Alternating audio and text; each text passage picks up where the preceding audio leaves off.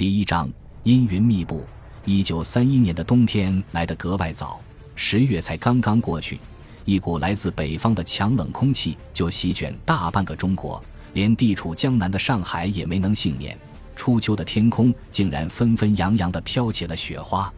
孙百里信步走出营房的大门，寒冷而潮湿的空气和扑面而来的雪花很快驱散了整天的会议带来的疲惫。他看了下表，见时间还很充裕，就打消了坐车的念头，沿着街道缓缓向前走去，脑海中又回想起会议上的情景。作为一百五十六旅六团一营的营长，孙百里参加了在七十八师师部举行的军事会议。由于最近日本人在上海频频挑衅，所以会议的气氛显得有些紧张。副师长谭启秀首先简单地介绍了上海的形势。自我军接替中央税警团驻防上海以来，日本人屡屡制造事端，经常有日本军人、侨民和上海市民发生冲突。同时，日军的海军陆战队也不断到我军的防地挑衅，甚至直接用步枪对我哨兵做瞄准动作，气焰十分嚣张。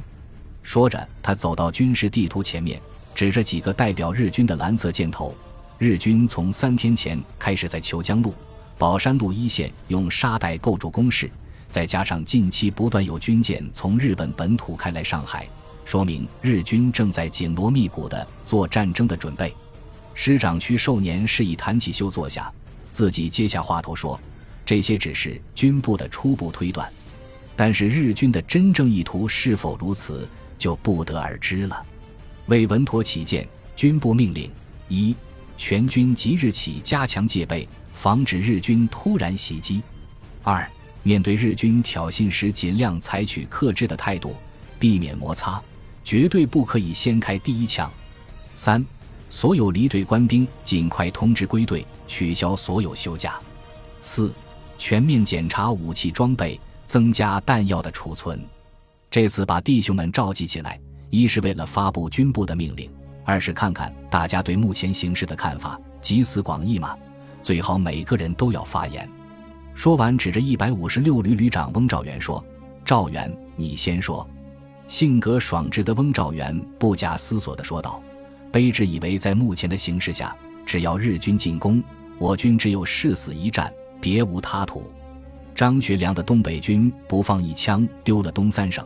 如果我们十九路军再拱手把上海让给敌人，只会助长日本的嚣张气焰和继续侵略中国的野心。所以必须给日军迎头痛击，让他们知道中国军人不是孬种。”军官们纷纷点头表示赞同，但是接下来发言的一百五十五旅旅长黄固说出了自己的顾虑：一旦日军攻击我军，而国民政府却不准抵抗，我们怎么办？咱们十九路军毕竟不是中央军啊，如果没有政府的支持，就凭我们这三万多人怎么拼得过日本人？听了这话，翁兆元不高兴地说：“打不过也要打，就是我们十九路军全部战死沙场，也不能便宜了小鬼子。”欧寿年表情凝重地说：“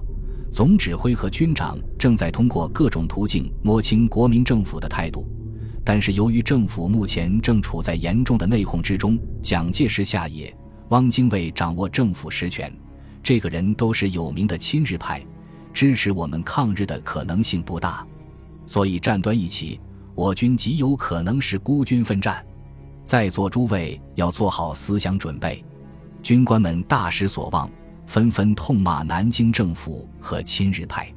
在得知注定要背水一战之后，广东人血液中倔强的成分就立刻显示出来，纷纷出谋划策如何和日军作战。会议的主题不知不觉中已经从形势分析变成了战前准备了。不知不觉已经过了大半天，区师长正准备结束会议，无意中看见了默默坐在角落里的孙百里，想起这个人是军长亲自保举的，据说还在德国陆军大学深造过，这么重要的军事会议不让他发表意见，军长那里也不好交代，就直接问道：“百里老弟，有何高见？”孙百里连忙起身说：“卑职以为上海之战对于日本来说已是箭在弦上，不得不发，所以我军只有积极应战这一条路可走。如果我们只要准备充分，日军也未必占得了什么便宜。军官们见师长点了一个名不见经传的营长，都已经感到奇怪，正在交头接耳地打听他的来历，忽然听他又说出如此武断的话，不禁都把目光集中在这个一脸书卷气的年轻人身上。屈寿年沉吟一下，问道：“请你详细解释一下好吗？”孙百里从容答道：“其实日本选择这个时间在上海挑起事端，主要是出于政治上的考虑，而非军事上的原因。他刚刚用武力夺取了东三省，并试图建立所谓的满洲国，这些举动都或多或少地损害了西方列强的在华利益，而国民政府也向九国集团控告日本，所以日本迫切需要转移国际视线。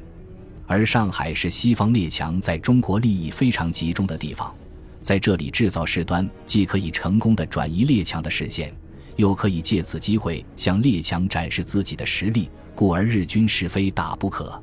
但是发动全面侵华战争的机会很低，至多只是一场局部战争。”谭启秀问道：“为什么呢？”孙百里答：“东北军虽然全部撤出了东三省，但是各地的义勇军还在继续抵抗，再加上地域辽阔，需要大量的兵力驻守，所以日军可以投入上海的兵力不会太多。同时为了避免和中国爆发全面战争，所以规模自然也会受到限制。”皇姑问道：“日本的经济和军事实力已经远远超过中国，他怎么可能害怕全面战争呢？”孙百里注意到众人都把目光注视着自己，就知道黄旅长的问题代表了大家的意见，平静一下略为有点紧张的心情，笑了笑说：“我回国的时候曾经取到日本进行一段时间的考察，我发现日本虽然加快了扩充军队的行动，但是其工业生产并没有转到战时轨道上来，所以我判断日本还没有完成全面战争的准备工作。”见众人的脸上都露出疑惑的表情，孙百里进一步解释说：“根据西方的军事理论，日本如果想完全征服中国，必须进行全面的军备，其工业生产的 百分之六十 以上能力都要用来生产军需品，而根据我的观察，日本目前还远未达到这个数字。”见军官们脸上露出沉思的神情，孙百里又接着说道：“不过日军此次行动的目的之一就是向列强展示自己的实力，一旦被中国军队击败，不但颜面尽失，而且会在外交和政治上产生不可估量的后果，所以日军必须赢得最后的胜利才能罢手。”翁兆元反问道：“按你的看法，现在是不打不行，打又必败无疑，我们十九路军岂不是无路可走？”孙百里回答道：“那倒未必，我们的背后有四万万民众的支持，又是防御作战，地利人和都有了。虽然我军不是中央军的嫡系，但是毕竟也是中国军队，国民政府就是想见死不救，也要顾及一下后果。再加上双方都没有做好全面战争的准备，上海又是列强利益集中的地方，一旦形势濒临失控时，肯定会有国家出面调停，所以我们只要集中全力和日军周旋，争取用最小的代价把日军拖住就可以了。”孙百里说完之后，会议室陷入了短暂的平静。十九路军是一支饱经国内战争考验的军队，在座的军官们可以说是身经百战，用兵打仗都非常老道，但是听百里这么一说，才忽然发现原来战争不再那么单纯，和国际国内的政治形势有着千丝万缕的联系，纷纷陷入沉思之中。让他坐下后，两位师长迅速交换了看法，最后屈师长站起来说：“诸位对目前时局的看法都非常精到，希望以后能再接再厉。今天会议的情况和大家的意见，我会如实地向军部报告，大家回到防地后先按军部的命令做好准备，下一步的行动需要等军部的决定。”解散。回想起自己在会议上的发言，百里感到非常满意，因为这样既有力地回击军中的一些流言蜚语，缓解一下军长身上的压力，也让那些说闲话的人看看，自己虽然是走了门路进的十九路军，却是有真材实料的。不知不觉中，百里已经走过了大半条街，见前面不远处就是和表哥约定的法国餐厅，稍微整理了一下军服，然后大步走了过去。百里一进门就看见表哥向天坐在正对着门口的一张桌子旁边，魁梧的身体斜靠在椅子上，手中端着一杯已经喝了一半的红酒，笑嘻嘻地望着自己。百里刚刚坐定，向天就装模作样地看了看手表，开玩笑说：“老弟，你可真准时！我说五点到，你就一分钟也不能提前，是不是让大哥等着比较有面子？”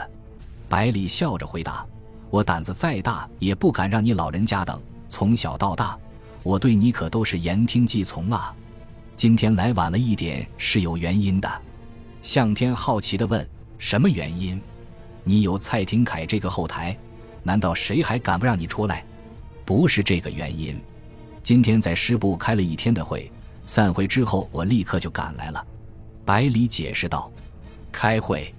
向天沉吟了一下，表情开始严肃起来，问：“你们是不是已经决定和日本人开战了？”“暂时还没有。师部召开这次会议的主要目的是为了了解中层军官对形势的看法，同时也想看看士气如何。”向天坐正了身体，直盯着百里问道：“如何？”百里用略微有点兴奋的语气说：“群情激愤，士气高昂啊。”向天一口把杯中的酒喝完，说道：“上海之战看来是不可避免了。”然后用阴阳怪气的语气问道：“你有没有把你的那一套高论说出来？”百里高兴地回答：“当然说了，两位师长都很重视，散会之后还把我留下讨论了很久，不然也不会来得这么晚。”向天叹了口气说：“其实以你在军事上的才华，无论是留在税警团还是到中央军去，都会比到十九路军更有前途。我实在不明白你为什么要做出这样的选择。”百里沉思了一会说：“其实当初决定到十九路军，只是因为能留在上海，这样就有机会和日军直接交手，对他们的作战方式有个初步的了解。你知道，我留学六年，全部的时间都花德国的军校里面，所以对西方的军队有比较全面的了解，但是对中国最大的敌人日本却了解的很少。而从目前形势的发展来看，中日之间爆发全面战争几成定局，所以我迫切地想得到和日军一战的机会。而加入十九路军后，发现这支军队具有很多可贵的优点，再加上我和蔡廷锴军长的特殊关系，使我觉得在这里更有机会施展自己的抱负。”“什么优点？”“第一是官兵觉悟高，十九路军的绝大部分是广东人，而广东是最先追随孙中山先生革命的省份，民众最早接受民主的思想教育，这里的军队觉悟当然高了。第二是官兵的文化素质高，广东历来富庶，又是最早和西方接触的地方，所以开办了很多西式学堂，民众的教育程度较高，来自这里的军队自然拥有较高的文化素质。